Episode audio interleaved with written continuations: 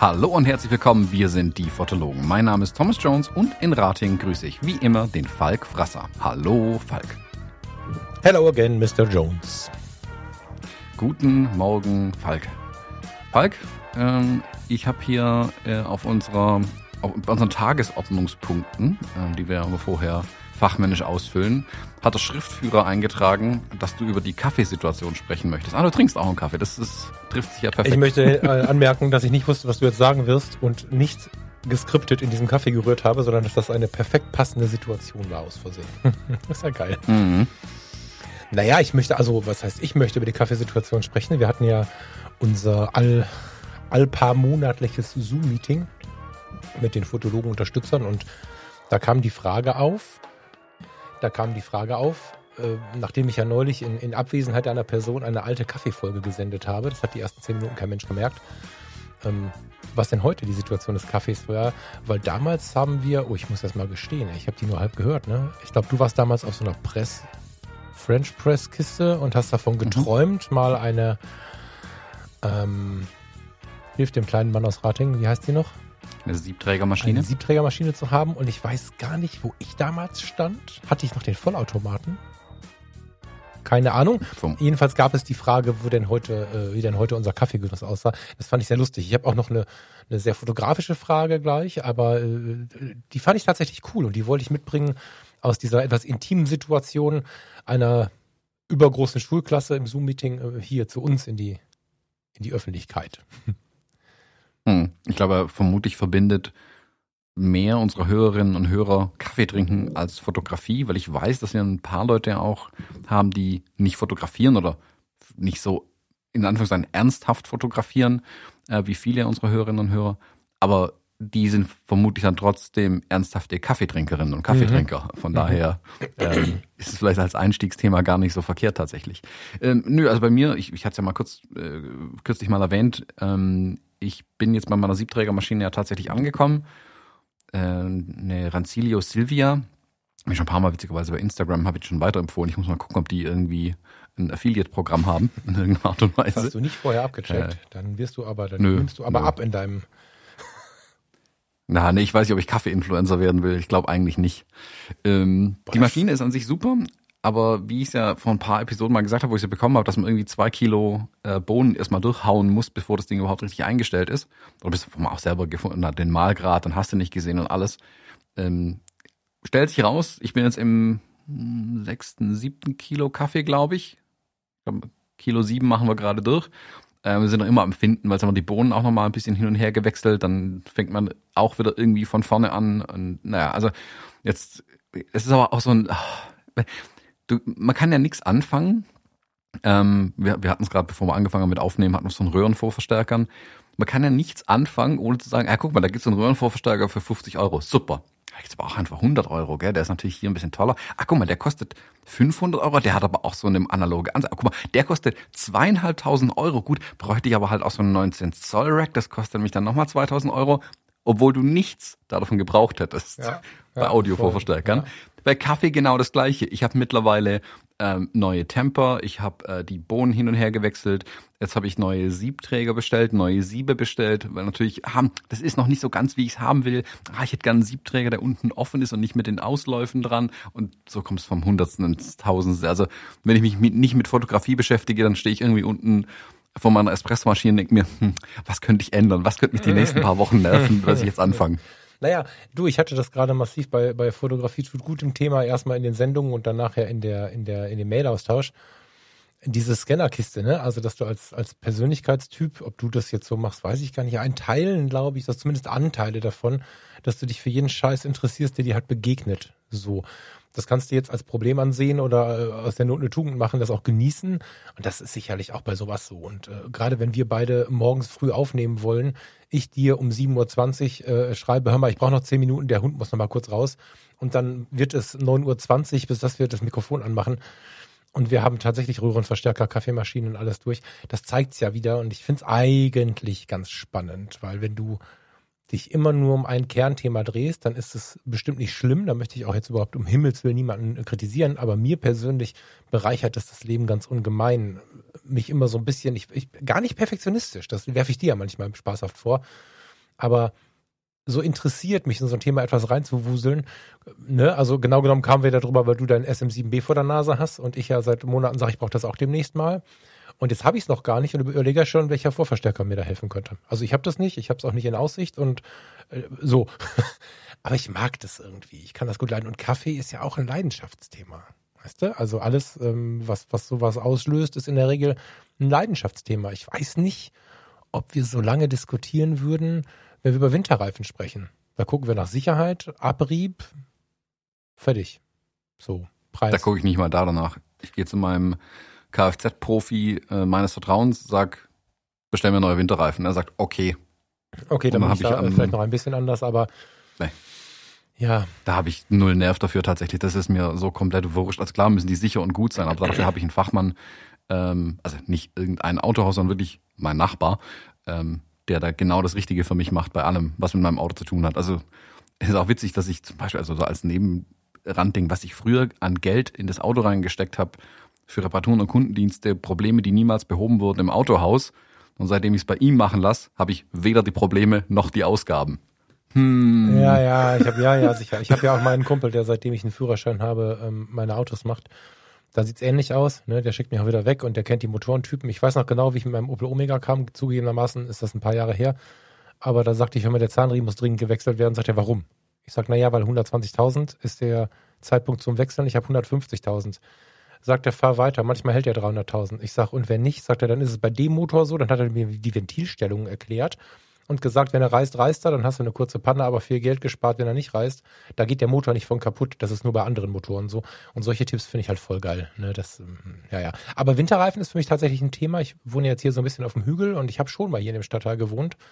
Und in diesen Jahren bin ich äh, so ATU-Reifen gefahren. Die sind nicht verkehrt. Barum ist ja deren Eigenmarke und bin hier ständig den Berg nicht hochgekommen, wenn viel Schnee gefallen ist. Also wir haben hier so ein paar Wochen im Jahr, wo es auch schon mal kritisch wird hier oben auf dem Hügelchen und da bin ich mit dem Winterreifen nicht so richtig gut hochgekommen. Und dann bin ich ähm, über so eine ähm, Unfallstelle quasi drüber gefahren. Also ich kam als Ersthelfer an der Autobahn an und habe aber nicht schnell genug bremsen können und hatte drei von vier Reifen platt und brauchte dann ziemlich schnell neue Reifen und habe dann aber äh, in dem Autohaus irgendwo in der Eifel, wo der ADAC mich hingeschleppt hat, hab dann einfach gesagt, komm, ey, Testsieger, Continental Winterkontakt, das sind ja so diese Heldenreifen irgendwie im Winterbereich.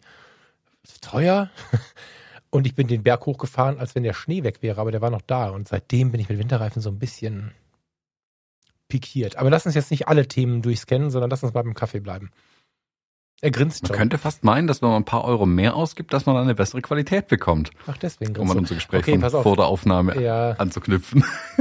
Thomas hat mir damals, komm, wir machen das jetzt, wir, wir gehen gleich zur Fotografie, aber das ist vielleicht noch ganz witzig. Thomas hat mir vor einigen Jahren empfohlen, mir einen anständigen Schreibtischstuhl zu kaufen und seitdem habe ich natürlich keinen anständigen Schreibtischstuhl und habe jetzt mal ein für meine Verhältnisse besseres Modell von Ikea hier stehen gehabt, welches äh, im Beisein von Thomas Jones heute Morgen auseinandergebrochen ist. Und das feiert er natürlich schon den ganzen Morgen.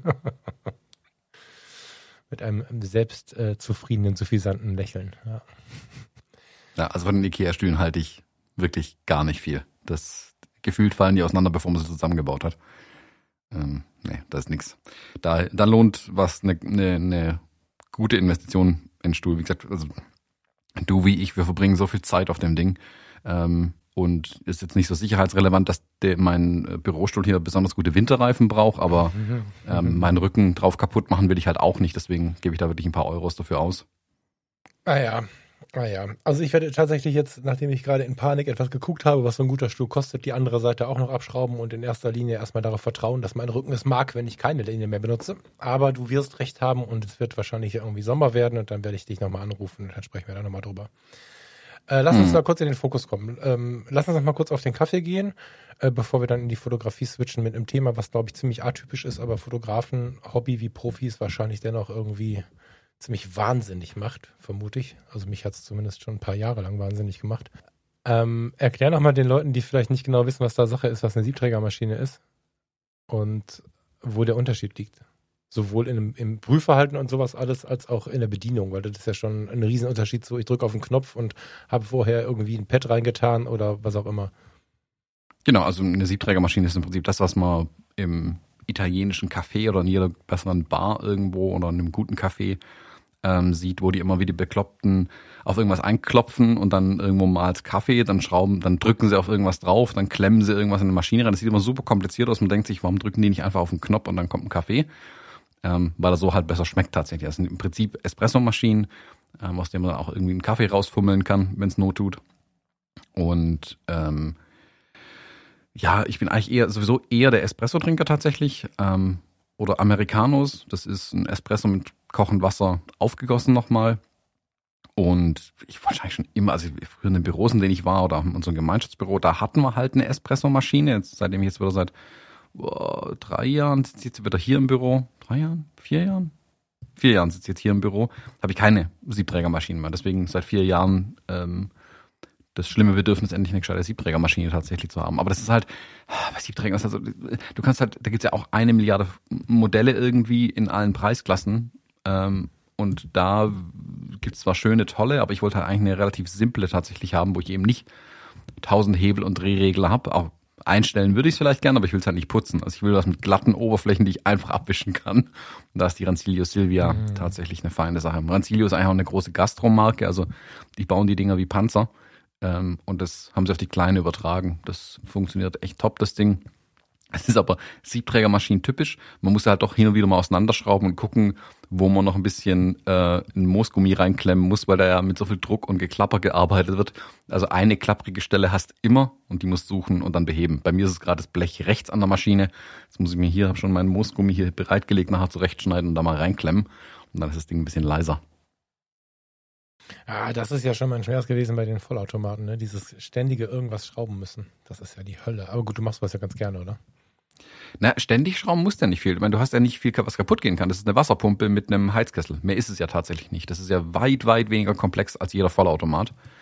Ähm, mhm. Von daher ist es eigentlich easy. Also, wie das jetzt die Anfangseinrichtung, sage ich mal, in der Kiste. Wie lange habe ich jetzt? Drei Monate oder so?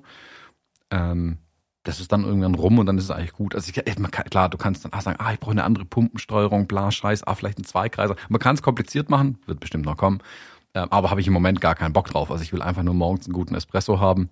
Äh, und dafür ist die gut, eben weil sie auch schnell heiß wird zum Beispiel. Sobald du, ich war ja kurz davor von einem Freund von mir, ähm, aus, der hat seinen Kaffee zugemacht, die seine zu übernehmen. Der hat eine große Rancilio, das hätte mich irgendwie 6.000, 7.000 Euro vermutlich gekostet, die Kiste.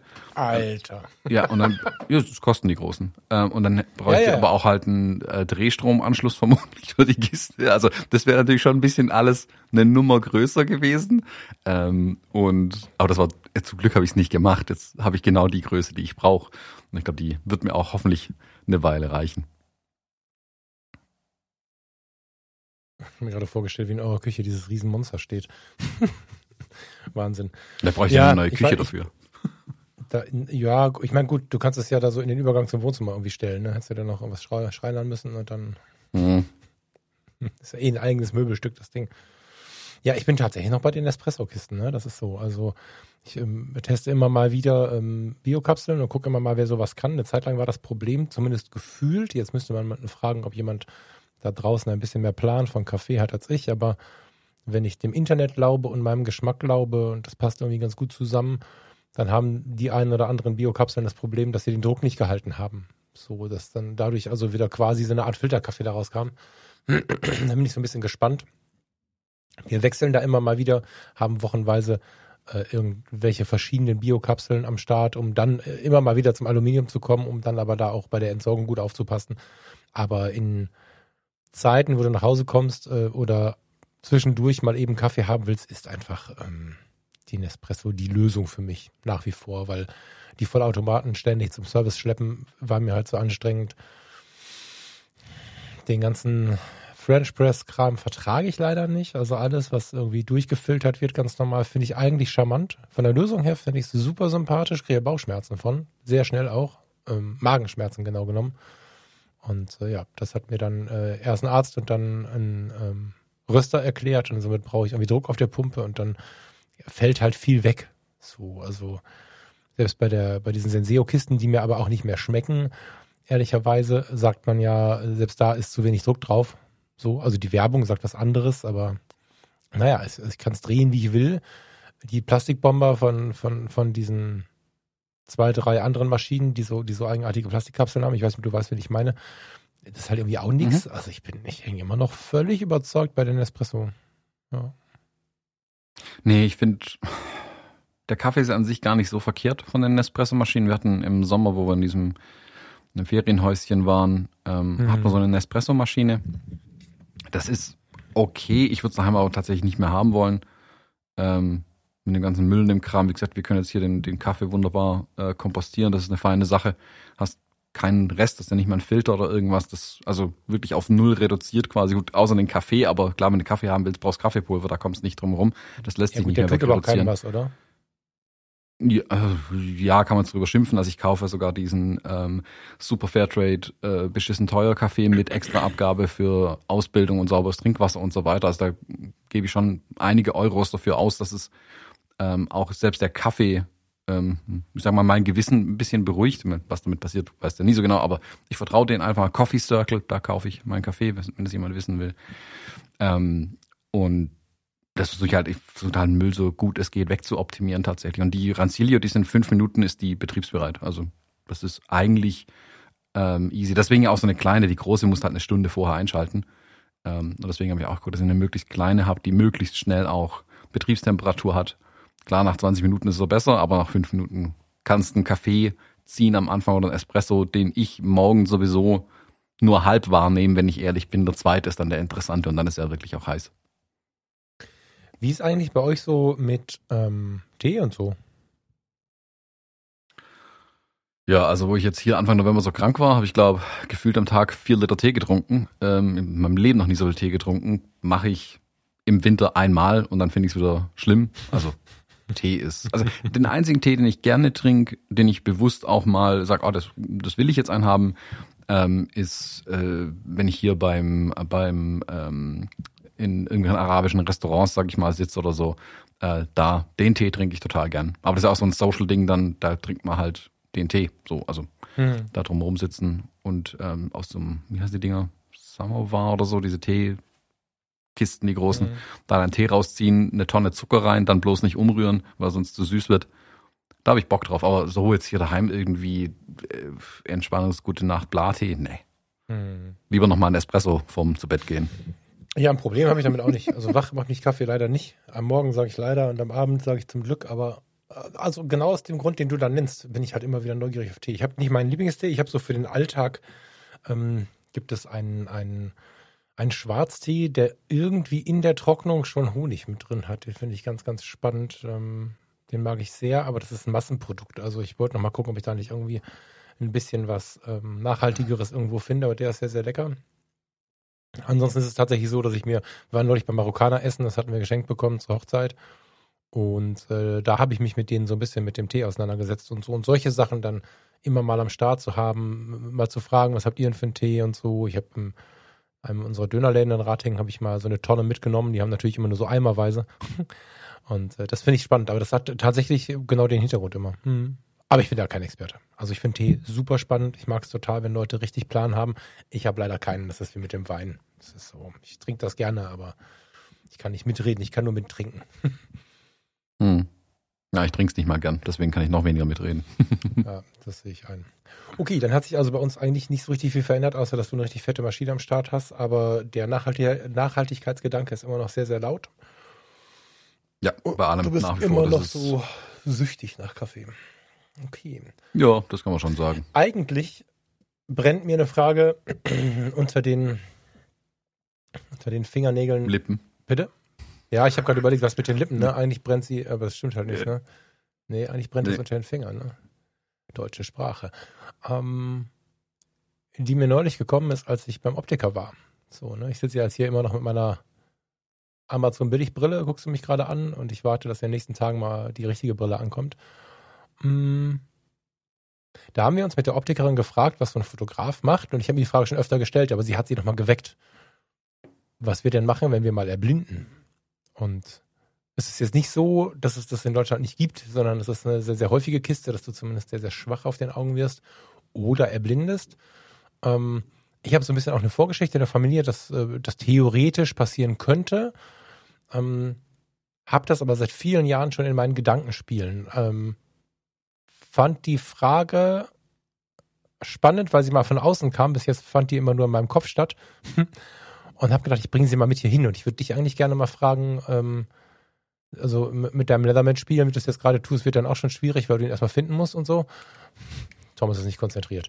Ähm, äh, hast du da Gedanken zu? Also ich würde das Gedankenspiel tatsächlich gerne mal spielen, weil so Plan B ist ja nicht verkehrt. Es gibt blinde Fotografen, ja schön, aber das, die würde ich jetzt gerne ausklammern.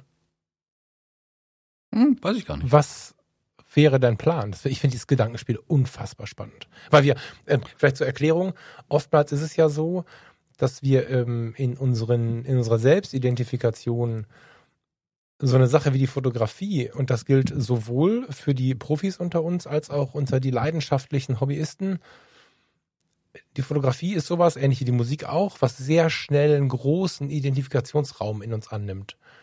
Und dann sind wir zu einem großen Teil quasi Fotografie. Und was ist, wenn wir plötzlich blind werden? Hast du da Gedanken zu?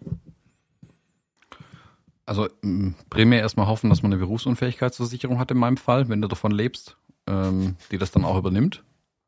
Äh, ganz realistisch betrachtet, das ist halt tatsächlich so. Ich meine, das, also blind werden ist für viele Jobs scheiße, versteht mich nicht falsch. Ähm, und da ist dann sowas wie eine BU tatsächlich wirklich Gold wert auf einmal, weil dann zumindest mal eine Sorge ein bisschen weniger hast, nämlich dass du nicht mehr weißt, wie dein Lebensunterhalt bestreiten sollst. Also wenn du von einem Tag auf den anderen blind wirst, Unfall, sonst das kann ja, auch das so kann ja auch eine Ansage sein, ne, von einem Prozess. Jahr auf zwei. Also, aber ich, also ich meine, genau, also kann ja, so, genau. Genau, also es kann ein schleichender Prozess sein, da kannst du dann irgendwie noch drauf einstellen. Ähm, aber es, morgen Autounfall, Glasscherben im Auge, so blind, mhm. fertig.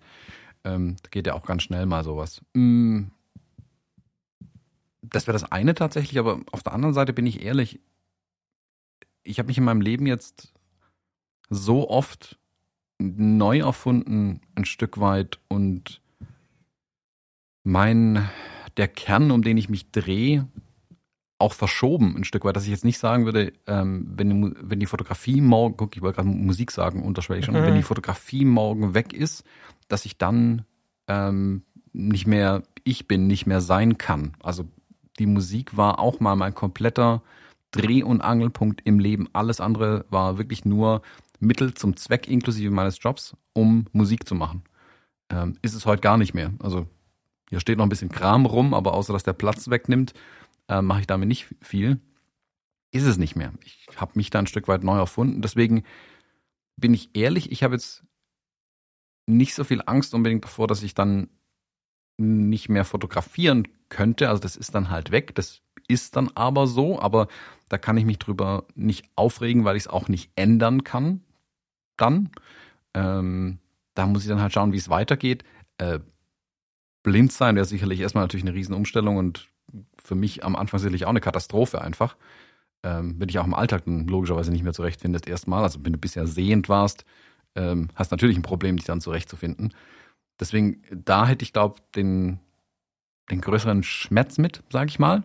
Ähm, dass ich dann nicht mehr fotografieren kann, ist erstmal zweitrangig. Damit muss ich dann relativ schnell abschließen, weil ich kann es nicht ändern und no, no pun intended, nach vorne blicken und schauen, okay, wo geht die Reise dann hin? Also was mache ich dann jetzt? Ähm, was, was, was bin ich jetzt? Was mache ich jetzt? Weil Fotografie wird es dann sehr wahrscheinlich nicht mehr so sein wie bisher. Aber wir können gerne noch über, die, über ein paar blinde Fotografen sprechen, ähm, die richtig geile Sachen ja eigentlich machen.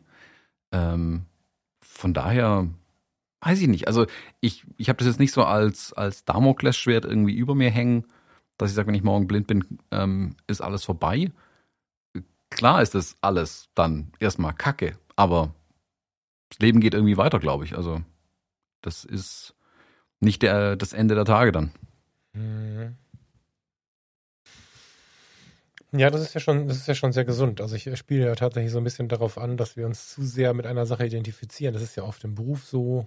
Und ich meine jetzt gar nicht den Fotografenberuf, sondern ganz oft für Angestellte auch so, dass die dann in ein Loch fallen und plötzlich halb depressiv sind, wenn die Firma, von der sie glaubten, dass sie sie 50 Jahre anstellt, pleite geht, sie rausschmeißt, was auch immer.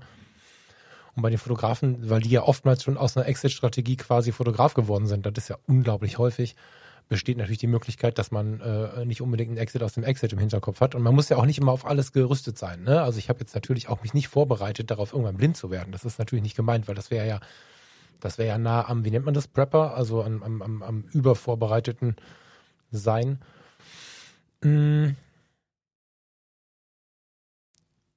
Du hast das jetzt mehr so Mindset-mäßig beantwortet. Hast du denn eine konkrete Idee? Weil das fände ich tatsächlich spannend. Also das, das fände ich ganz, ganz, ganz interessant. Ich weiß ähm, noch aus, aus den Zeiten, wo wir hier angefangen haben, dass du gerne auch, klar, den nächsten Schritt vorbereitest, gerne aber auch den über- und übernächsten so ein bisschen im Kopf durchspielst und so ein bisschen Gedankenspiele machst, nebenbei, was so gehen könnte, was passieren könnte, was man machen könnte und so. Hast du irgendwas, wo du sagen würdest, okay, krass, das würde mich reizen, wenn ich das Augenlicht zwar nicht mehr habe, aber wo hole ich, du bist ein sehr wissbegieriger Mensch. Du machst nicht umsonst mit dem Kai Reportage-Fotografie-Workshops. Reportage heißt wissen wollen, wahrnehmen wollen, darstellen wollen. All diese Dinge, wie setzt du die dann um? Also nicht die gleichen Dinge. Das geht ja nicht, aber kannst du diese, diese Grundbedürfnisse, diese Grundbedürfnisse befriedigen? Hast du da Gedanken zu? Also ich habe mir da noch nie Gedanken dazu gemacht, weil das eine sowas von eine Eventualität ist. Wenn ich über all die Gedanken machen würde, würde ich nie dazu kommen, irgendwas jetzt zu tun tatsächlich. Darüber muss ich mir dann Gedanken machen, wenn es soweit ist, weil ich könnte mich genauso gut fragen, was ist, wenn ich morgen im Rollstuhl sitze, dann könnte ich viele Dinge auch nicht mehr so machen wie heute. Aber wenn ich dann einen Plan schmiede für Rollstuhl und einen Plan für blind, dann kann ich genauso gut anfangen, okay, was ist, wenn ich blind im Rollstuhl sitze? Äh, und dann muss ich den nächsten Plan spielen. Also das sind, das sind Gedankenspiele, die sind so ähm, die Wahrscheinlichkeiten sind da gering, dass ich mir darüber tatsächlich keine Gedanken mache. Also es geht ja um ein Gedankenspiel. Ja, hätte ich gewusst, dass du das Gedankenspiel gar nicht äh, angehen möchtest, dann müssen wir da im Podcast nicht drüber reden. Ne? Also, nee, nee, nee, nee. Ich, sag, du hast gefragt, ob ich mir das, nee, nee, du hast gefragt, ob ich mir das überlegt habe mhm. in der Vergangenheit. Deswegen, ich habe mir da nie Gedanken drüber gemacht, mhm. tatsächlich. Ähm, wenn es so wäre, wie gesagt, ich würde mich da ein Stück weit davon leiten lassen, ähm, wie ich die Welt dann wahrnehme. Was sind meine Interessen tatsächlich? Also wenn es solche Dinge sind wie ähm, Reportage und wie gesagt, ich bin neugierig auf Menschen ja ein Stück weit. Ähm, das hängt ja nicht an der Fotografie festgenagelt. Also es gibt ja, für dich, genug, die ne? schreiben. Bist du aber äh, jetzt nicht unbedingt das, das, der typische Fotograf, ne? Genau. Also wie gesagt, ich, ja, es, Fotografie ist schön und gut, aber das, das bin nicht ich. Ich bin nicht Fotografie und Fotografie genau. ist nicht ich. Mhm. Ähm, ich glaube, dass da ein gesunder Abstand ganz gut tut tatsächlich. Und wie gesagt, wenn ich, ich, ich bin wissbegierig, wie du gerade gesagt hast, dann gehe ich vielleicht in die schreibende Zunft. Warum nicht? Also ich kann Interviews genauso gut führen, ich kann Geschichten auf den Grund gehen, ich kann Menschen ähm, auch über das gesprochene Wort wahrnehmen und dann kann ich es genauso gut auch weitergeben. Dann mache ich vielleicht die ganze Zeit nur noch Podcasts. Also ich lade mir einen Gast nach dem anderen ein die Knöpfe hier an meinem Audiointerface und an meinem Computer kann man auch bedienen, wenn man nichts sieht. Ähm, dafür gibt es zum Glück mittlerweile genug Technologie, um das zu machen. Vielleicht so eine kleine Geschichte mal da am Rande. Als ich mein ähm, iPhone 13 abgeholt habe im Apple Store, äh, der Apple Store-Mitarbeiter, der mich bedient hat, war blind. Mhm. Der hat alles komplett gemacht, ohne mich oder irgendwas zu sehen. Cool. Ähm, faszinierend. Anders kann ich es nicht sagen. Faszinierend unglaublich auch inspirierend tatsächlich und gleichzeitig war ich begeistert davon, wie Technologie uns helfen kann, wenn man sie richtig mhm. einsetzt. Der hatte eine, äh, so ein, also kennst du in, in, den Apple Stores, die haben so iPhones mit so einem kleinen Aufsatz hinten dran. Mhm. Ähm, ich nenne es mal iPhone, bei iPhone Plus gibt schon, aber iPhone mit ein bisschen Extras, wo die auch die Kasse machen, alles Mögliche irgendwie. Und der hat also dieses iPhone die ganze Zeit in der Hand, eine Apple Watch am Arm, was erstmal auch super irritierend ist, eine, eine Uhr, die nur ein Display hat, ähm, am Arm zu haben. Aber alle die Werkzeuge helfen ihm tatsächlich, also A, seinen Job zu machen, aber B, sicherlich auch durch sein Leben zu kommen. Und das iPhone äh, redet in so einer ganz schnellen, abgehackten, komischen Sprache, äh, liest ihm die Texte vor, die auf dem Bildschirm stehen, genauso die Uhr. Hm. Ähm, in dem Laden findet er sich natürlich zurecht, den kennt er ja auch. Und ich wurde dann so hergelaufen an den Tisch, wo ich stand da standen dann x Tüten mit iPhones und Zeug, den die Leute abholen wollten. Da dachte ich auch, oh Gott, Geld. Seine, seine Kollegin hat ihm irgendwas hingestellt und gemeint, hey, ähm, hier steht die Tüte. Und ich dachte mir so, cool, danke für die Information. Wie findet der jemals mein iPhone hier? Und er hat's gefunden. Also die sind auch so gut eingespielt zum einen ähm, und mit Hilfsmitteltechnologie in dem Fall ähm, konnte er mich astrein bedienen, äh, mir alle meine Fragen beantworten, hat mir sein Telefon hingehalten, Ich habe meinen Namen da eingetippt und hier unterschreiben, super, und der hat da weitergemacht. Und für mich war die Interaktion, mal davon ich habe ja gesehen, dass er blind ist. Für mich hat sich überhaupt nichts geändert dadurch. Also kann er den Job genauso gut erledigen wie seine sehenden Kollegen. So. Mhm. Und das war eine Lehre, die ich daraus gezogen habe. Und er, er wird jetzt vielleicht nicht, keine Ahnung, technischer Zeichner werden, weil das ist dann, da sollte man vielleicht die Dinge dazu sehen können. Ähm, aber im Apple Store arbeiten, Menschen bedienen, scheint wunderbar zu funktionieren, wenn man nichts sieht. Und ich glaube, deshalb ist, also um den, den, die, die Brücke zurückzuschlagen, ich glaube, dass das Podcasten dann tatsächlich, das Menschen interviewen, Menschen kennenlernen, auch, auch rausgehen. Also nur weil ich blind bin, muss ich nicht daheim versauern. Äh, es gibt genug, die auch unterwegs sind, ja, ja, äh, rauszugehen, ja, Menschen nicht. und Geschichten kennenlernen. Ähm, das Einsammeln, das könnte ich mir sehr gut vorstellen tatsächlich. Warum nicht? Das macht mir heute Spaß. Ähm, heute mache ich es halt viel mit der Kamera in der Hand, dann mache ich es in Zukunft halt mit, der, mit dem Mikrofon in der Hand. Ähm, mir fällt, während du das gerade so treffend beschreibst, auf, dass wir jetzt natürlich ähm, das machen, was in letzter Zeit auch in anderen Bereichen oftmals ein Problem war. Wir reden als zwei Sehende über das Blindsein. Ähm, daher mal denkt die Einladung, wenn jemand von euch nicht sehen kann oder nicht ähm, ausreichend sehen kann, dann gerne, gerne, gerne mal eine Kontaktaufnahme, weil ich das würde ich mich darüber freuen, weil ich sowas einfach unglaublich erweiternd finde. So was das Feld der Möglichkeiten angeht. Und ich mag dieses Gedankenspiel, deswegen habe ich gerade so ein bisschen meinen Kopf schräg gelegt, dass Thomas dann erklärt hat, warum das alles eigentlich kein wichtiges Thema ist, weil die Eventualität niedrig ist, weil ich ja nur in dieses Gedankenspiel gehen wollte, weil ich persönlich für mich empfinde solche Gedankenspiele als eine Bereicherung, einfach auch um die Welt wahrzunehmen. Sicherlich auf der einen Seite, um auch Zufriedenheit zu schüren für den Moment, in dem ich sehen kann. Ich finde es gerade auch wahnsinnig faszinierend mit dieser Dioptrien geschätzten günstigen Brille ähm, den Thomas mal wieder scharf zu sehen. Es war mir nicht mehr möglich morgens bei der Aufnahme, weil ich relativ nah dran bin am Mikrofon und somit auch am iMac, den Thomas scharf zu sehen. Und das, dass es eine Realität in der Nähe gibt, war mir nicht mehr klar. Eine so scharfe und große Realität. Aber gleichermaßen mag ich solche Spiele auch bei mir Kunden von neuen Welten. Also anfangs wollten wir einen Podcast machen. Hm. So, haben wir irgendwie rumgealbert, waren die jungen Wilden und ich habe mir äh, mangels technischem Interesse ein USB-Mikrofon gekauft damals von Rode. Das war ein geiles Ding, aber es war einfach stöpselfertig. So, und Thomas hatte bereits natürlich auch mit der Vorgeschichte ein Großmembran-Mikrofon mit allem Shishi und, und, und USB-Interface und Kram.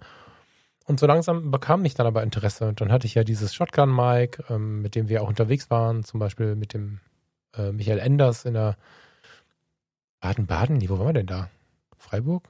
Mainz, mein Gott, so in Mainz bei, der, bei seiner Ausstellung mit dem Shotgun-Mike und so. Und mit dem Ding wurde ich so ein bisschen neugieriger, weil ich irgendwann gemerkt habe, und das ist jetzt ein Vergleich, der hinkt extrem stark, aber er kommt immer wieder in meinen Sinn, wenn ich mich mit Mikrofonen, Verstärkungen, was auch immer, Ausrichtungen derer äh, beschäftige, habe ich immer wieder so ein bisschen so eine ganz sanfte Parallele zu Objektiven, Licht, Schall, Licht und so. Das ist total interessant dass es da zumindest ähnliche Denkweisen gibt und dass, wenn ich mich jetzt äh, mal mit meinem neuen Mikrofon, welches auch immer das dann in diesem Moment ist, mobil irgendwo an Flusslauf setze und ähm, halte das einfach, wenn es ein gerichtetes Mikrofon ist, in diese eine Ecke, wo sich so ein kleiner Strudel bildet und habt ihr nachher zu Hause glasklar auf den Ohren. Da habe ich schon überlegt, wie man denn solche Audioschnappschüsse darstellen könnte, weil ich es für mich total schön finde, solche Momente aufzunehmen, ähm, ziehende Vögel aufzunehmen und so. Und ich weiß nicht, ob sowas in der Welt von Nicht-Sehenden attraktiver ist. Da würde ich mich natürlich freuen, wenn sich jetzt jemand dazu meldet, der da mitreden kann. Aber ich habe halt da gemerkt, dass die reine Aufnahme von, von, von Bild, ich habe jetzt ja zufällig ein, ein, ähm, ein, ein Foto offen, Färöer vermute ich, kann auch Island sein, ich stehe nicht dabei, das ist zufällig gerade offen auf meinem Rechner. Ähm, da gucke ich natürlich mit einer gewissen Sehnsucht hin, kann mir aber auch einfach vorstellen, dass der Wind im Haar, der Geruch und der Ton, der dort gerade herrscht, vom Meer auf der linken oder von der Schafherde auf der rechten Seite, genauso inspirierend ist. So, und ähm, ich habe halt im, im, im, im Zuge der Audios und des ähm, ja, aus mir selbst heraus äh, Handelns, also ich meine, mir wird keiner von außen beibringen und bei Instagram wird mir das auch nicht beigebracht, dass es irgendwie cool ist, mit einem Mikrofon irgendwas aufzunehmen wie den Rhein. das gibt es keinen Grund für eigentlich. Und, oder welchen Fluss auch immer.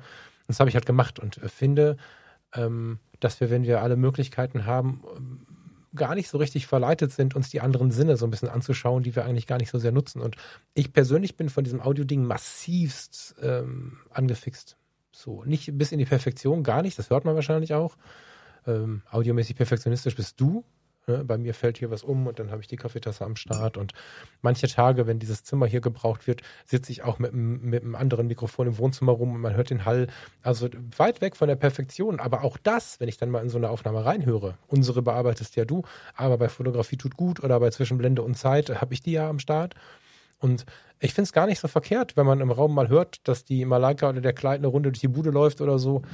Ich finde, das ist halt so ein weites Feld und besonders über diesen Bereich Audio ähm, und über diesen Bereich Achtsamkeit, der mich ja erstmal eine Zeit lang aus dem Dreck geholt hat und den ich dann jetzt so ein bisschen bei Fotografie tut gut zwischen den Zeilen verbreite, habe ich festgestellt, dass so viele andere Sinne auch so super spannend sind und habe immer wieder auch die Fotografie hinterfragt.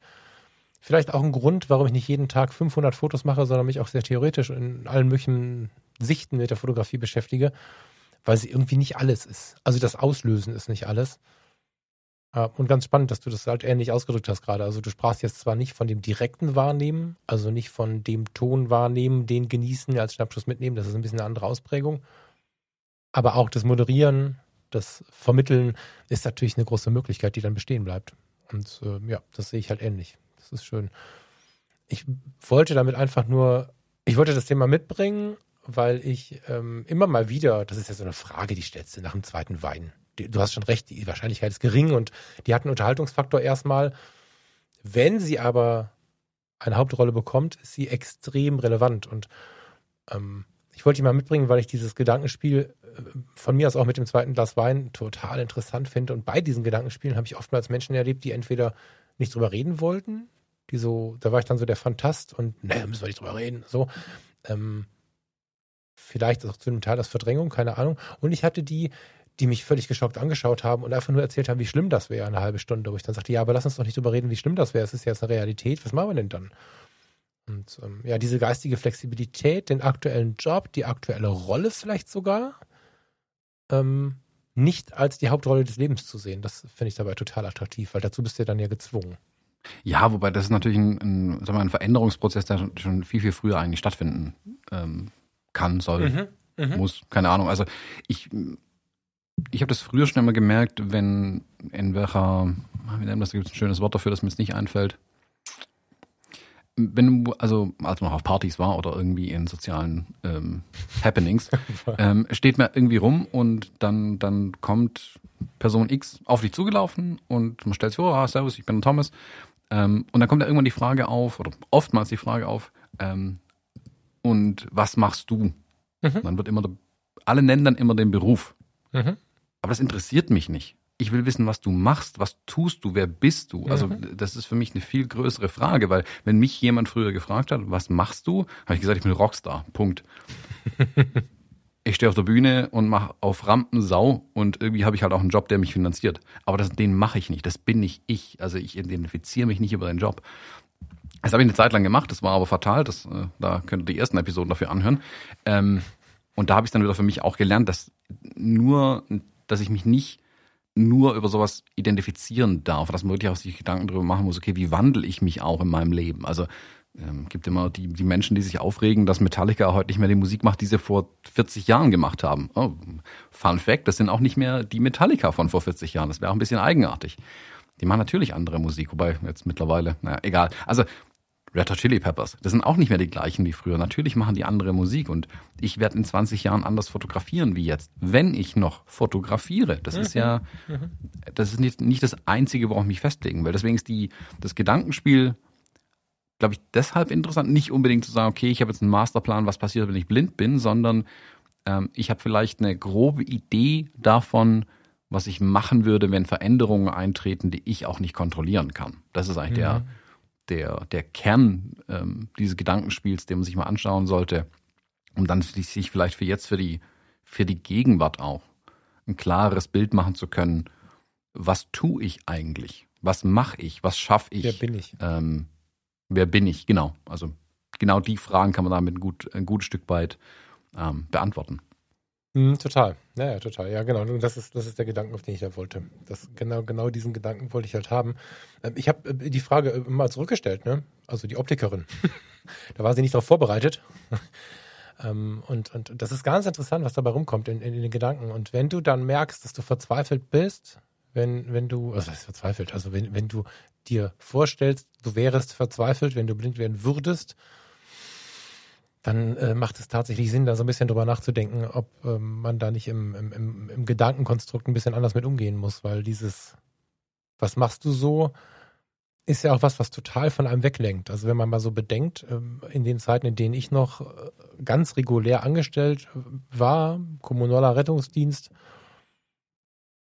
was machst du so? Ich bin Rettungsassistent und bilde irgendwie Zivis aus und habe irgendwie meinen Rettungswagen und bin dann, hm, so, das ist dann so, entweder du sagst einen Satz oder du sagst in drei Sätzen, auf welchem Fahrzeug du vorwiegend eingesetzt bist und so.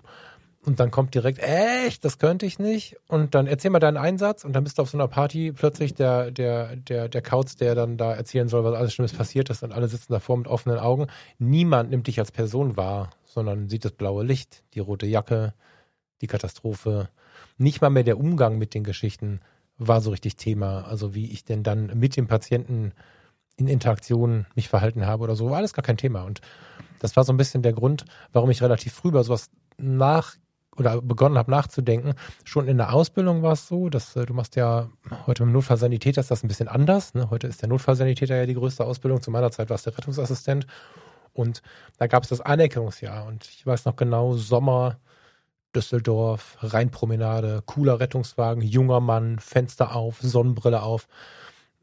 Ich habe ein, zweimal so ein Nümmerchen, so eine Telefonnummer ähm, durchs Fenster geschoben bekommen, weil irgendwelche Studenten irgendwo saßen und hihi und so ganz verschüchtert. Und die habe ich nie angerufen, weil ich das von den Partys schon kannte und von Begegnungen im Dienst kannte, dass, ähm, wo mich im normalen Leben, wenn mich jemand sieht, gibt es einfach keinen Grund, da einen auf George Clooney zu machen. Da kommt keiner und will mich kennenlernen, weil er mich sieht. Ne, da wäre so. Ähm, aber in diesem Rettungswagen mit dieser Jacke, in dieser Funktion, oh hallo, sollen wir mal einen Kaffee trinken gehen und so, habe ich nichts von beantwortet, weil ich bemerkt habe, dass das so sehr abgelenkt hat von meiner Person. Und sicherlich ist das auch der Grund, warum das manche Menschen machen. Unbewusst wahrscheinlich. Aber in diesen ganzen Rettungsdienstjahren hätte ich über was machst du so nichts von meiner Persönlichkeit zeigen können, weil da ja jeder anders ist, jeder anders agiert, auch innerhalb eines solchen Jobs jeder anders agiert und ja, genau aus dem Grund finde ich diese Was machst du so Frage ziemlich fatal, weil ich sehr krass gemerkt habe, wie sehr das ablenkt. Und das ist sicherlich in weniger spektakulären Bereichen genauso. Was machst du so? Ich bin Banker. Zapp, Stempel auf die, auf die Stirn, der da ist Banker. Aber es hat ja nichts damit zu tun, was er in seiner Freizeit macht. Weißt du, das ist so. Der Frank hat mir gestern eine Fotografin gezeigt, die eigentlich, äh, eigentlich Ärztin ist. Und als ich mir das, ähm, die Webseite angeschaut habe, habe ich gedacht, äh, bevor ich wusste, was sie so macht und so, was sie so macht, da ist es wieder, dachte ich, sie muss irgendwie Reiseverkehrskauffrau, vielleicht sogar verdient sie Geld mit der Fotografie, hat so viel Möglichkeit zu reisen, was auch immer, aber dass sie Vollzeitärztin ist und dann zwischen den Diensten quasi fotografieren geht, da wäre ich im Leben nicht drauf gekommen. Und ja, du hast so schnell einen Stempel auf der Stirn und das Schlimme ist halt, wir haben den auch auf der Stirn, wenn wir in den Spiegel gucken, wenn wir uns über unseren Job identifizieren. Ja. Hm. Ja, wir drücken uns den Stempel halt ganz oft selbst auf. Das ist ja so ein bisschen genau. äh, ähm, das Ding. Also nicht nur, dass, dass andere dann sagen, ah ja, guck mal, der ist Banker. Ähm, und dabei bist du, keine Ahnung, machst du in deiner Freizeit Streetwork mit Jugendlichen oder so. Also es gibt ja mhm. Sachen, die oftmals überhaupt nicht zusammenpassen, auch irgendwie. Also was nicht zusammenpassen. Also das wäre jetzt, was ich nicht sofort vermuten würde, irgendwie. Und ich glaube, da muss man für sich selbst ein bisschen prüfen, okay, was mache ich eigentlich, macht mir das Spaß und auch, dass man sich selbst nicht auszusehen über sowas zu sehr vielleicht ähm, identifiziert, sich irgendwo reindrücken lässt und dann ähm, Dinge vielleicht auch gar nicht wahrnimmt. Also dieses typische, ach, das könnte ich nicht. Wenn ich den Spruch schon höre, mhm. äh, könnte ich immer direkt ausrasten. Mhm. Ähm, weil das so eine Selbstlimitierung ist, meiner Meinung nach. Und die, die rührt oftmals aus so Stempeln, die man sich halt selbst aufdrückt schon. Ja. Ja, ja, total. Ist mich total bedächtig, wollte ich eigentlich gar nicht hin, aber ich wollte, ich wollte das äh, positiv verwenden. Jetzt habe ich es tatsächlich so ein bisschen schwer auf mir liegen, aber ich äh, lade euch alle ein, da mal drüber nachzudenken. Tatsächlich, gerade auch mit dem Blick auf die Kamera, natürlich lässt es sich wahrscheinlich nicht vermeiden, das ganzheitlich zu sehen. Ist auch extrem gut, das so zu tun. aber auch mit Blick auf die Kamera ist es, glaube ich, ganz gut, das mal zu prüfen, weil ganz, ganz viele Konstrukte zusammenbrechen, äh, weil man sich auf eine Säule setzt. Ja, das ist auch für den Hobbybereich wichtig. Ich habe jetzt verhäuft, ähm, erhäuft, äh, wie heißt das? Gehäuft, gehäuft Anfragen von Menschen, die ähm, sich in einem eher trockenen Job befinden. Meistens sind sie dann Hobbyfotografen, weil, oder Fotografinnen, macht natürlich keinen Sinn, wo sollen sonst die Anfragen bei mir herkommen. Aber ich werde im Moment tatsächlich sehr viel gefragt, auch mit der Bitte um, um mal drüber reden, um ein bisschen Zeit verbringen und so. Was kann ich denn mal Sinnvolles tun? Und ich denke, das nicht so richtig sinnlos ist. Ne? Wir sind ja hier in einem riesigen Ameisenhaufen, wo jeder seinen, seinen, seinen Platz hat, aber ähm, da kommt dann genau das, was du gerade gesagt hast. Da kommt dann von dem Banker, von dem ITler, von der Einzelhandelskauffrau die Frage, ich möchte mal sowas richtig, ich möchte mal, ich möchte mal was, was mit Wirkung machen. Ich möchte mal sehen und spüren, dass ich irgendwo mit anpacke. Und da ist dann plötzlich wieder eine Suche da.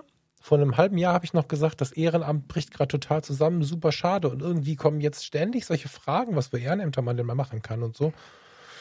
Ähm, das ist eine ganz interessante Entwicklung. Ich bin äh, ein bisschen gespannt so auf das nächste halbe, dreiviertel Jahr, weil dann wird sich zeigen, ob das jetzt nur eine zufällige Anhäufung in meinem E-Mail-Fach ist oder ob das auch ein Trend ist. Weil ich in, wir haben in uns auch gemerkt, Farina ist sehr helfend in ihrem Beruf, aber nicht mehr so an der, an der, tja, an der schlimmsten äh, Kante vorne. Und wir haben beide schon überlegt, ob wir irgendwie noch ein Ehrenamt draufsetzen sollen. Die Frage ist immer wann, aber ob wir noch ein Ehrenamt draufsetzen sollen, wo wir halt, äh, keine Ahnung, Bahnhofsmissionen, was auch immer, so, ne? Und diese Fragen kommen gerade viel. Ich weiß nicht, ob du sowas mal beobachtet hast. Oder vielleicht ist es eine Frage des Alters, keine Ahnung. Aber die Frage nach Sinnhaftigkeit ist irgendwann gerade laut. Vielleicht ist es die an, äh, anrückende Weihnachtszeit. Ich finde es ganz interessant, das zu beobachten. Hast du eine Idee zu? Mm, ja, ich glaube tatsächlich, dass es, also vielleicht der Jahreswechsel ist oft ja so ein Auslöser, aber ich meine, die ganze, die ganzen Umstände, die ganze Umwelt ähm, drückt einen ja so gerade in, in so eine Beschäftigung mit sich selbst, sage ich mal. Also Mm, also wie, du meinst gesagt, jetzt so nachrichtenpolitische und, und gesundheitliche Situationen, solche Sachen meinst du oder was meinst du jetzt mit Umwelt? Genau, also mhm. die Pandemie um uns rum zwingt uns jetzt ja gerade wieder, dass wir eher ein bisschen mehr daheim sitzen. Im Winter sitzt man auch mehr zu Hause und das alles kommt natürlich dann ein Stück weit zusammen. Mhm. Ähm, und deswegen glaube ich schon, dass dadurch die, diese Überlegungen, diese Gedanken einfach wieder anfangen bei ganz vielen Leuten. Mhm. Was auch gar nicht verkehrt ist, das mm, sage ich ja auch immer wieder. Also ich finde es ja gut, ähm, sich da wirklich mal damit zu befassen. Und das kann ich mir schon vorstellen, dass es dadurch ein Stück weit kommt und sich dadurch die Leute die Frage stellen irgendwie. Mm, ja. Spannend, ja. Gut, ähm, ich habe offen gestanden, aber dazu nichts mehr zu sagen oder zu fragen. Ich finde das Thema super geil. Mm, ich hätte noch was tatsächlich. Das ist gut, weil ich, ich habe gerade ein Exit-Problem in unserem Podcast hier. Ja, dann, dann übernimm bitte schnell das Mikrofon. nee, also was ich tatsächlich finde, ähm, was man sich mal angucken muss, ähm, sind blinde Fotografen tatsächlich. Ja, stimmt. Also, ja. Ich weiß nicht, ob du.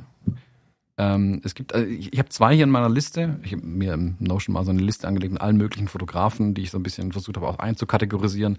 Und zwei habe ich tatsächlich als blind markiert. Ähm, war ich ganz äh, happy gerade drüber, dass ich sie jetzt so schnell wieder gefunden habe auch. Ähm, ich, weiß, ja, ich könnte schwören, dass wir auch mal über Pete Eckert schon gesprochen haben. Wir haben, über einen gesprochen. Ich glaube, irgendwie verbindet Das ist der, der die Volkswagen Genau. Das ist der, der die Volkswagen-Kampagne gemacht genau, hat. Das genau, ist Pete genau, Eckert. Genau. Okay, dann haben wir über ihn schon mal gesprochen. Also Pete Eckert äh, kann man sich mal durch äh, mal anschauen, die Bilder, die er macht. Ähm, der hat für Volkswagen unter anderem äh, vor ein paar Jahren mal eine Kampagne geschossen. Also es ist nicht so, dass der jetzt irgendwie in Anführungszeichen nur abgefahrenen Kunstscheiß macht. Ähm, da, da, liegt sicherlich seine, seine, sein, sein Kern seiner Arbeit, aber dass er auch für Volkswagen fotografiert, finde ich natürlich dann schon beeindruckend. Der macht viel mit so äh, Light-Painting-Geschichten. Ich glaube, in dem, in dem Volkswagen-Projekt hat er auch so ein Making-of gemacht. Das findet man bestimmt bei, bei YouTube. Ich gucke mal, wenn ich es auf die Schnelle finde. Auf der Webseite ähm, von ihm ist es auch auf YouTube die, verlinkt. Also guckt einfach auf die Webseite. Genau, also ich verlinke zu ihm und da findet er die ganzen Sachen genau. dann auf jeden Fall. Und er, er, wie beschreibt er das so? Also er beschreibt es schöner als ich jetzt auf jeden Fall, aber er, er fotografiert, was er hört, wie er wahrnimmt und nutzt dafür Light Painting quasi, um das wiederum in Licht umzusetzen. Also er nimmt kein Licht wahr, er nutzt aber Dinge, die Licht geben, Lightpainting in dem Fall und Fotografie, um für uns sichtbar zu machen, wie er die Umwelt wahrnimmt. Ich finde es einen total spannenden Ansatz. Ähm, er erklärt es auf jeden Fall besser. Schaut euch mal das Video an, wie er den, ich weiß gar nicht, irgendein Golf oder irgendwas, was er da fotografiert hat, ähm, wie er das Ding fotografiert hat. Arteon. Und auch sonst, was er an Fotografie, ein Arteon, okay, was er da alles gemacht hat. Ähm, super spannend auf jeden Fall. Und dann ist, ich weiß nicht, ob das dann auch damals mit dabei war. Ich weiß nicht mehr, wann wir darüber gesprochen haben. Wir haben schon mal ich auf das bin, Thema ich gekommen bin sind. irgendwie, ähm, nee, ich bin mir unsicher. Ich kann mich aber gut daran erinnern, dass wir darüber gesprochen haben. Haben wir das mit auf dem Fotologen-Campus gehabt, auf dem Campus-Treffen? Das haben wir zum Thema Wahrnehmung mit auf dem Campus-Treffen gehabt, Thomas. Ja, das könnte sein, ja, das kann ich mir gut vorstellen.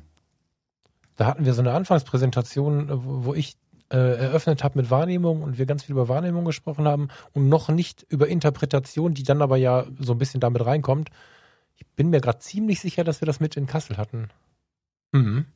Oder in Vorbereitung darauf irgendwie im Podcast oder so. Aber ich meine, wir hätten auch ein Video gezeigt irgendwo und das Ja, passt das- zeitlich eigentlich ins Campus-Treffen in Kassel. However, also spannender Typ. äh, Was ich habe gerade ein bisschen durch die Galerien geguckt. Jetzt muss man natürlich immer aufpassen. Menschen verstehen das manchmal falsch. Deswegen muss ich mich vorsichtig formulieren. Du kannst jetzt natürlich den Menschen nicht mit den Hunden verwechseln. Das ist natürlich auch immer so eine Sache, wenn es um Erziehung geht. Da muss man sehr aufpassen, wie man das formuliert. Aber er stellt oder wenn man sich die Bilder anschaut, sieht man sehr viel entweder in der Langzeitbelichtung oder mit Lightpainting und ganz oft so, so, so nebulöses Bild, so ein, so ein Wolken, Wolken, die sich um das eigentliche Objekt, den eigentlichen Menschen äh, bewegen. Und das ist total interessant, wenn man mal versucht, äh, wenn man sich so mit, mit so Hundeschulthemen mal beschäftigt hat, versucht wahr, wahrzunehmen, zu verstehen, wie ein Hund die Welt wahrnimmt. Weil so ein Hund, der wirkt ja wie unter einer permanenten Droge, weil er die ganze Zeit auf dem Boden rumschnüffelt wie so ein Irrer. Und es gibt so Videoprojekte, die diese Geruchswolken, die noch da sind von anderen Hunden, von anderen Situationen, von anderen Menschen, da hat man das mal visualisiert. Und es hat tatsächlich leichte Parallelen. Lange nicht so künstlerisch, und das fand ich gerade hochinteressant, weil diese Bilder kenne ich noch nicht. Entweder sind die neu oder ich habe damals wirklich nur auf das Arteon-Projekt geschaut. Mhm. Das lohnt sich. PeteEckert.com, packst in die Shownotes, ne? Ja, pack ich in die Auf Chance. der, auf der Homepage findest du äh, die Galerien und auch das Video und so. Ja, aber ich wollte dich nicht unterbrechen, du hattest noch jemanden. Mhm, Genau, ähm, ich hatte einen zweiten Fotografen, Bruce Hall. Ähm, der hat einen, Den kenne ich, glaube ich, nicht.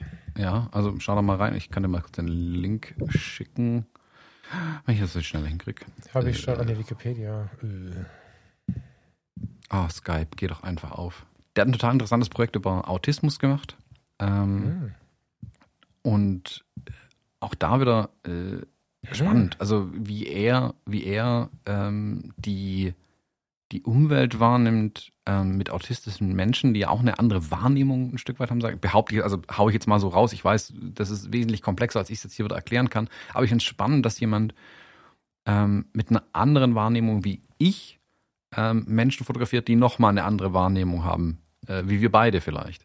Und er ist Ähm. komplett blind oder schlecht sehend oder weißt du da ein bisschen was Genaues? legally blind. Also ich glaube, dass er einfach, also er wird als blind klassifiziert, was auch immer das sein mag. Ähm, auch da kann man dann nochmal ins Detail gehen. Aber ich finde es interessant, wie er fotografiert auf jeden Fall, was er da für, für Bilder mitnimmt, wie er seine Umwelt, seine Menschen wahrnimmt. Ähm, der hat so Unterwasserfotografie und so äh, Geschichten gemacht, aber gerade das Autismusprojekt fand ich total interessant. Das, so bin ich irgendwie auf ihn gekommen, das habe ich irgendwo gelesen und habe ich ihn gefunden. Boah, ich überlege die ganze Zeit, ob ich das äh, machen, also ich versuche mich in diese Situation zu packen, Mhm. weil ich dann etwas erschaffe, was ich nicht konsumieren kann, aber es ist ja auch nicht der Blick, wie ich sehe, sondern tja, da, also wie geht das? Was mache ich da? Spreche ich mit anderen Menschen? Lasse ich sie über meine Bilder sprechen? Klar, von der, vom reinen Konsumieren dieser Bilder, gerade das erste Bild im Autism-Feed, zeigt, zeigt natürlich hier 9128. Ob das Absicht war, weiß ich nicht, aber du, du fotografierst durch eine Scheibe und die Tropfen äh, haben die Hauptrolle. Das passiert uns immer mal im Autofokus, wenn wir durch eine Autoscheibe fotografieren oder so. Am Ende macht es aber für seinen Blick gar keine Relevanz mehr. Also ich war da eher bei sowas tatsächlich, dass dieses Foto so oder so für ihn richtig ist. Also fokussiert auf den richtigen Moment oder bei den Wassertropfen. Und ähnliches habe ich gedacht bei diesen etwas verzogenen Fotos, ähm, wo ein bisschen länger belichtet wurde und wo ein bisschen länger belichtet wurde und dann ähm, die Menschen tja, im Ausnahmezustand ist, äh, ist überzogen und kann ich nicht beurteilen, aber es sieht aus wie ein Ausnahmezustand, denn wie auch immer gearteter Ausnahmezustand. Das heißt, vom Bildergebnis finde ich es extrem spannend. Wäre das was für mich? Weil du gerade ja auch sagtest, Eingang, äh, eingangs hattest du ja direkt zu diesem Impuls, glaube ich, ne? Hast, wie hast du es formuliert? Als ich sagte, mit Fotografie ist dann Schluss oder sowas ähnliches, habe ich gesagt, hast du gesagt, nicht unbedingt. Wahrscheinlich mit Blick auf diese Leute. Mhm. Naja, nee, Kann ich sogar so mit Blick auf die Musik tatsächlich, ah, weil okay. du es gerade eben gesagt hast. Ähm, ich mache mache meine Fotografie nicht, um sie selbst unbedingt zu konsumieren. So, mhm. so wie ich früher auch nicht meine Musik gemacht habe, um sie selbst zu konsumieren. Also für uns hätte es nichts Langweiligeres gegeben oder nichts Anstrengenderes, wenn ich ehrlich bin, als die eigenen Songs zu hören, weil da finden wir immer nur, was man hätte anders machen sollen. Mhm. Wir sind natürlich aber alle in der Band extrem musikbegeistert gewesen, in verschiedenen Genres unterwegs, haben uns Sachen gezeigt, oh guck mal, ich habe hier Kriminal Tango Jazz Funk gefunden, hörte das mal an und alle so, äh, ja, super, Thomas, geil, mach's bitte aus. Ähm, und es geht ja mehr um das Drumherum auch. Und wie gesagt, ähm, aber klar, wir konnten hören. Also als Nicht-Hörender dann ist es auch schwer, andere Musik zu konsumieren. Aber ich glaube, dass es nicht der unbedingt der Anspruch sein muss, selbst ähm, die Bilder dann zu sehen. Es geht darum, dass du was schaffst und wenn eine, eine Anerkennung und eine Wertschätzung da ist, also wenn deine die Bilder, die du machst, Wert schaffen in irgendeiner Art und Weise, mhm. emotionalen Wert oder wie auch immer, ähm, wird mir das ausreichen. Also ich, ich glaube, ich würde mich glücklich schätzen, wie einer von den beiden noch zu fotografieren, wenn ich nichts mehr sehe.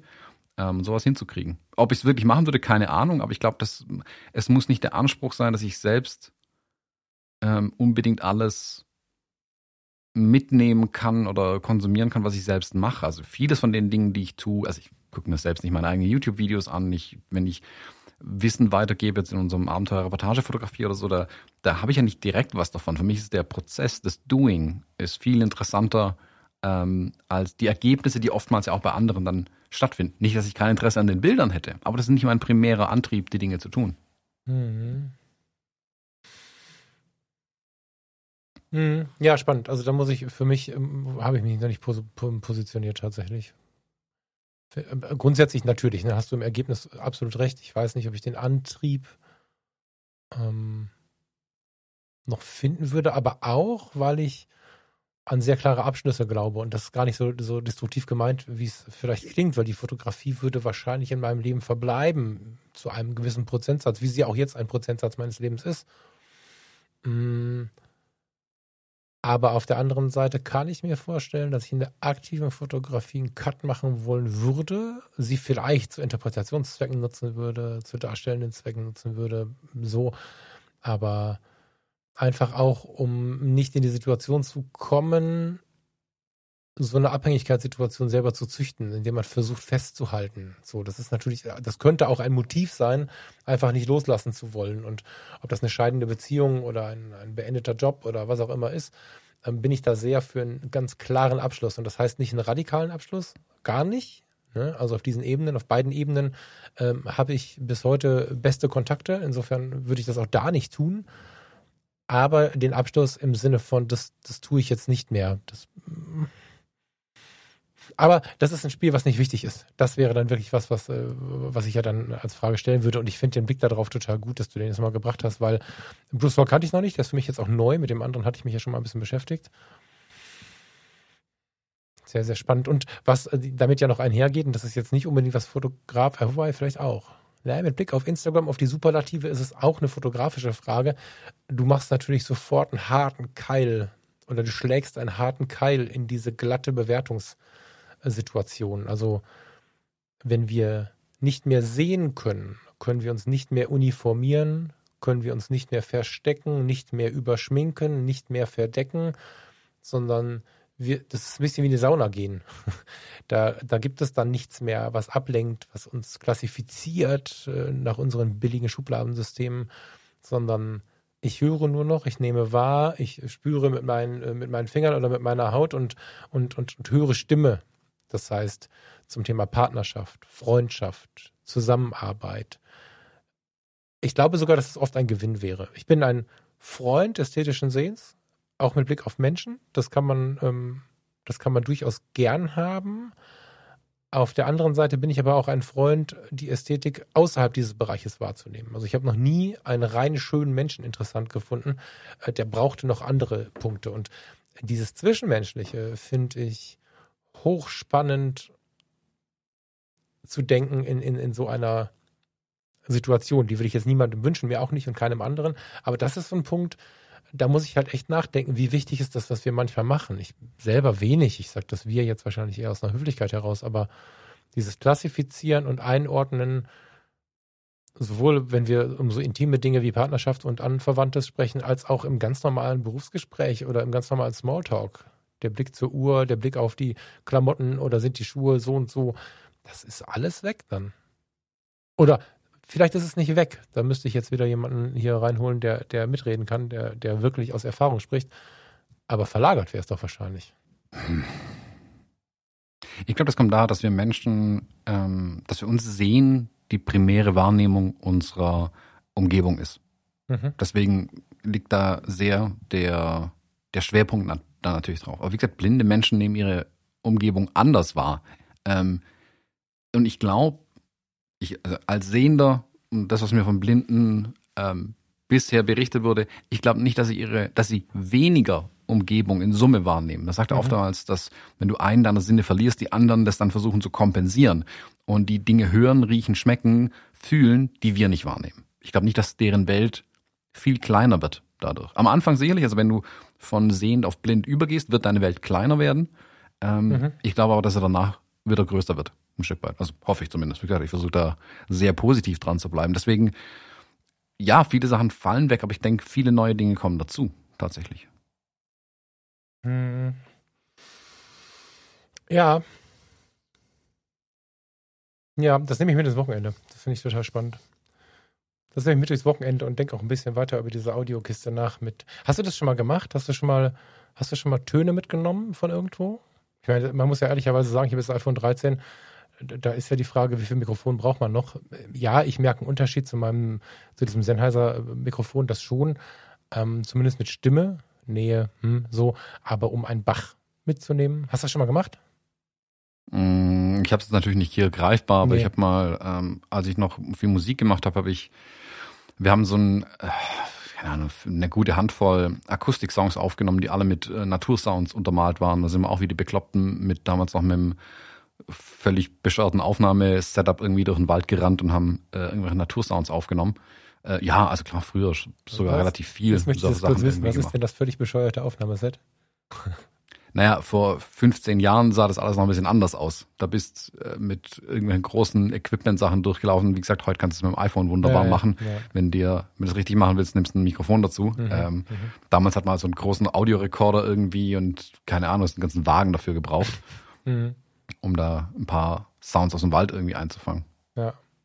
Ja, ich habe da ähm, äh, tatsächlich auf den Reisen so ein bisschen drüber nachgedacht, wenn die Geräusche halt anders sind. Ne? Ich meine, ab und zu äh, schreie ich Alexa auch an und bitte sie am Abend äh, mir irgendwie, however, irgendeinen Regenwald zu zeigen. Aber das ist so beliebig. Deswegen ähm, kann ich inzwischen ganz gut verstehen, warum es Menschen gibt, die tatsächlich sowas auf CD verkaufen für einen Fünfer oder für drei Euro. Das ist immer ziemlich günstig. Aber ich kann das inzwischen verstehen, A, warum sie es produzieren und B, warum es gekauft wird, weil diese Vorstellung, diesen Moment mitzunehmen auf der, auf der Audioebene, die, die, die ist total interessant. Also das, das letzte, das erste und das letzte Mal tatsächlich, nein, das, das stimmt nicht. Es gab drei, drei Situationen. Aber ich stand einmal in einem tatsächlichen Urwald ähm, auf einem anderen Kontinent und habe da mit Tränen in den Augen gestanden, nur weil ich gehört habe. Ich hatte gar nicht, gar keinen Weitblick, aber ich habe gehört und es war so krass und ähm, solche Dinge mitzunehmen, finde ich schon extrem geil. Ich habe halt ähm, mich da noch nicht richtig reingefuchst, ähm, weil die Präsentation halt schwierig ist und weil das das totale Nischending ist und wahrscheinlich nur einzelne Personen da irgendwie Spaß dran finden würden. Aber das kommt mir immer wieder aufs Radar. Also seitdem wir den Quatsch hier angefangen haben, habe ich das immer wieder auf dem Radar, gerade wenn ich irgendwo stehe und denke, boah, hör mal, krass. Ja. Nun gut, ähm, ich würde vorschlagen, wir ziehen langsam aus der Sendung raus. Haben wir eine Stunde eigentlich schon? Ja, ne? Guck mal, eine Stunde fünf. Ähm, ich bin ganz irritiert. Hast du nichts anzukündigen oder so? Du hast doch sonst immer so viel anzukündigen. Nö, das ist alles. Ich war gestern, äh, habe ich was gehabt, aber das ist ja schon vorbei, wenn ihr das jetzt hört. Haha. äh, von daher, nö, gerade gibt's eigentlich nichts. Jetzt geht's auch ein bisschen auf die ruhige Zeit zu. Ja, man merkt ähm, jetzt total. Auch mal ein bisschen Auszeit gönnen. Ja, total schön. Nun gut. Ja, Thomas, dann. Boah, wie schön ist es, weiß ich nicht. Aber ja, äh, jetzt wird's ein bisschen ruhiger auf jeden Fall. Oder was heißt ruhiger? Nach außen gesehen wird's ruhiger, weil es einfach Weihnachten ist und nicht mehr so viele Veranstaltungen und so weiter stattfinden. Ähm, äh, hinter den Kulissen hier ähm, gibt's genug zu tun tatsächlich. Aber ich glaube, äh, in der Öffentlichkeit wird es im Moment jetzt ein bisschen ruhiger, bei den meisten ja. Also mhm. da, wie gesagt, wir, also Kai und ich stecken natürlich gerade immens viel Zeit in Abenteuer-Reportagefotografie rein. Da starten wir jetzt ja, äh, starten jetzt ja, wir sind mittendrin schon mhm. ähm, und tun und machen da. Da gibt es immer noch äh, hinter den Kulissen tausend Baustellen, was mhm. man vorne zum Glück nicht ganz so sehr sieht. Mhm. Äh, bin ich ganz froh drum, dass der Start zumindest gut gelungen ist jetzt. Dann jetzt die ersten Webinare gelaufen. Kai äh, produziert wie ein Bekloppter einen Podcast nach dem anderen. Ähm, ich gehe in diese Webinarentwicklung rein und die Themen und hast du nicht gesehen und auch mit der Filmgründung im Hintergrund, wo wir natürlich irgendwie uns mit Dingen beschäftigen, die wir eigentlich nicht machen müssen, mhm. äh, nicht machen wollen, so äh, machen müssen, aber nicht wollen. Äh, hast irgendwie genug zu tun. Also mhm. zu tun ist echt genug. Ähm, ich glaube, nach außen ist es jetzt ein bisschen ruhiger im Moment. Tatsächlich, das ist das Einzige, was ich feststelle. Jetzt habe ich gehofft, dass du mal in die Ruhe kommst. ja, aber äh, ich Nö, auch gerade erst. Niemals. Also, ja. ja, ja, ich weiß. Ne? 95 und 72. Okay, lieber Thomas, dann bestell mal liebe Grüße deiner Family und der erweiterten halt, Family, halt, Kai. Halt. Ja, bitte. Bild der Woche, wie immer. Ah, ja, zeig mal. Ha. Äh, genau, ich habe es in den Ordner schon reinkopiert, den hast du garantiert nicht offen, deswegen schicke ich es dir auch nochmal bei Skype. Ich, mag das ich weiß nicht, das war deine Idee, du wolltest es haben. Ja, ja, ich möchte das auch heute haben. Du musst äh, einfach dranbleiben, das ist ja das Berlin, Berlin, Berlin. Ja. Du warst in der Nähe des Alexanderplatzes in dem großen Hotel, nehme ich an, wenn ich die. Nee. Oder? Nee? Ah, okay. Dann erzähl mal. Nicht, nicht im großen Hotel. Da ist so ein, ich kenne gegenüber vom Alexanderplatz ist so eine alte Platte irgendwie, die Hotel ist. Deswegen hätte ich jetzt gedacht, dass das irgendwie äh, dieses ist. Ich sehe den Berliner Fernsehturm ähm, in Unschärfe, im Nebel, wahrscheinlich aus dem Hotelzimmer. Das, das sieht aus wie 23.58 Uhr von einem 365-Tage-Projekt. So sieht das aus. mhm. ja, ich muss gerade mal gucken, ob das hier. Nee, das habe ich schon rausgelöscht, um wie viel Uhr das gemacht wurde. Ich glaube, das ist um 17 Uhr oder so gemacht. Also im Moment wird es einfach früh dunkel. Das ist nicht so spät ah, nachts, wie man denkt. Okay. Äh, genau, also das ist aus dem äh, Hotelzimmer raus fotografiert. Ich war vor zwei Wochen in Berlin. Ja, drei Wochen? Drei Wochen ist, glaube ich, schon wieder her. Äh, war ich in Berlin oben im, einfach nur im Motel One. Es war nicht das große. Ich weiß gar nicht, wie das Ich habe es auch gerade über, ich wusste das mal, ich habe den Namen aber jetzt nicht gefunden. Das Park Hotel oder so? Nee, Park. Äh, es gibt ein großes Hotel, wie gesagt, das ist eine Riesenplatte, die da steht. Äh, da habe ich ein paar Mal gefragt, ob ich da bin. Aber nee, dann, also dann hätte ich womöglich mir auch ein Zimmer noch weiter oben äh, versucht zu holen, um das Bild zu machen. Das war hier einfach nur ein glücklicher Zufall. Mhm. Ähm, ich bin in das Hotelzimmer reingeschlappt, habe das gesehen, gedacht, ha, spannend. Und habe dann auch genau das versucht, hier irgendwie zu fotografieren. Und das ist weiß ich nicht, so ein bisschen mein Lieblingsbild aus Berlin geworden, dann aus der Woche, weil ich das halt jeden Tag da so gesehen habe.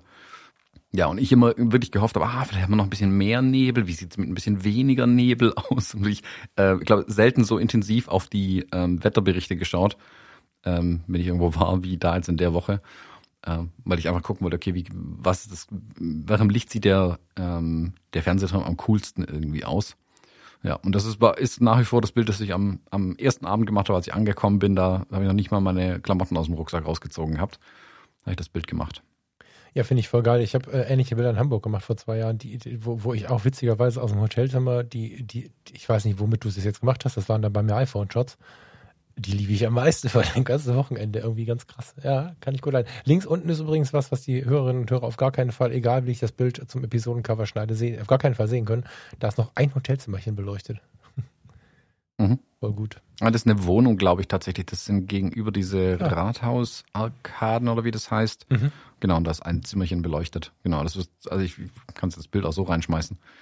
Ähm, also das, wenn jetzt hier die Teilnehmerinnen und Teilnehmer von Abenteuer Reportagefotografie schreien, Ränder aufräumen, nee, hier ist es Absicht, ähm, um einen kleinen Gegenpol unten im Bild zu schaffen. Ich das Bild, äh, weil ich, also ich habe versucht, um das Bild zu machen, habe ich bestimmt aber mich zehn Minuten in dem Hotelzimmer rumgewunden und war kurz davor, äh, mit meinem Leatherman-Tool das Bett abzubauen, damit ich einen besseren Blick auf den Fernsehturm bekomme.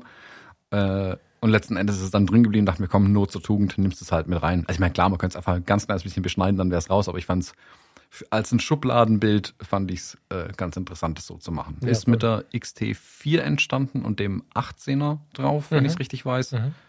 Ähm, und sonst ist es JPEG direkt aus der Kamera. Also ja, die Unschärfe hatte ich auch gerade nur äh, äh in dem geschickten Bild. Das sieht jetzt im Download noch ein bisschen anders aus. Ja. Cool. Cool ist aber auch ein Ding, ähm, also jetzt, boah, so ähnliche Fotografie kannst du auch mit dem iPhone machen. Und das soll nicht heißen, scheiß auf die Fuji, sondern das soll heißen, ähm, dass es total schlau ist, bei solchen Momenten mal hinzuschauen. Das ist ja das, was wir ganz oft nicht machen. Dieses Foto ist ein typisches von denen, wo wir uns denken, nee, das mache ich jetzt nicht, das, das bringt eh nichts. Und das ist ja total geil. Ähm, hast du da eine Emotion zu? Außer ich fand das schön. Gibt es da für dich irgendeine Parallele? Oder ist das einfach nur ein schönes Bild? Oder hast du Erinnerung? Nee, ist eine fotografische Übung sogar, würde ich es sogar sehen. Ich hätte es also ist auf meinem Schubladen-Account auch gelandet. Das ist einfach interessant war, okay, wie kann ich hier aus der, also klar hätte ich dieses Fenster aufreißen können und irgendwie ganz Berlin mit fotografieren. Das ist mhm. aber irgendwie halt auch albern.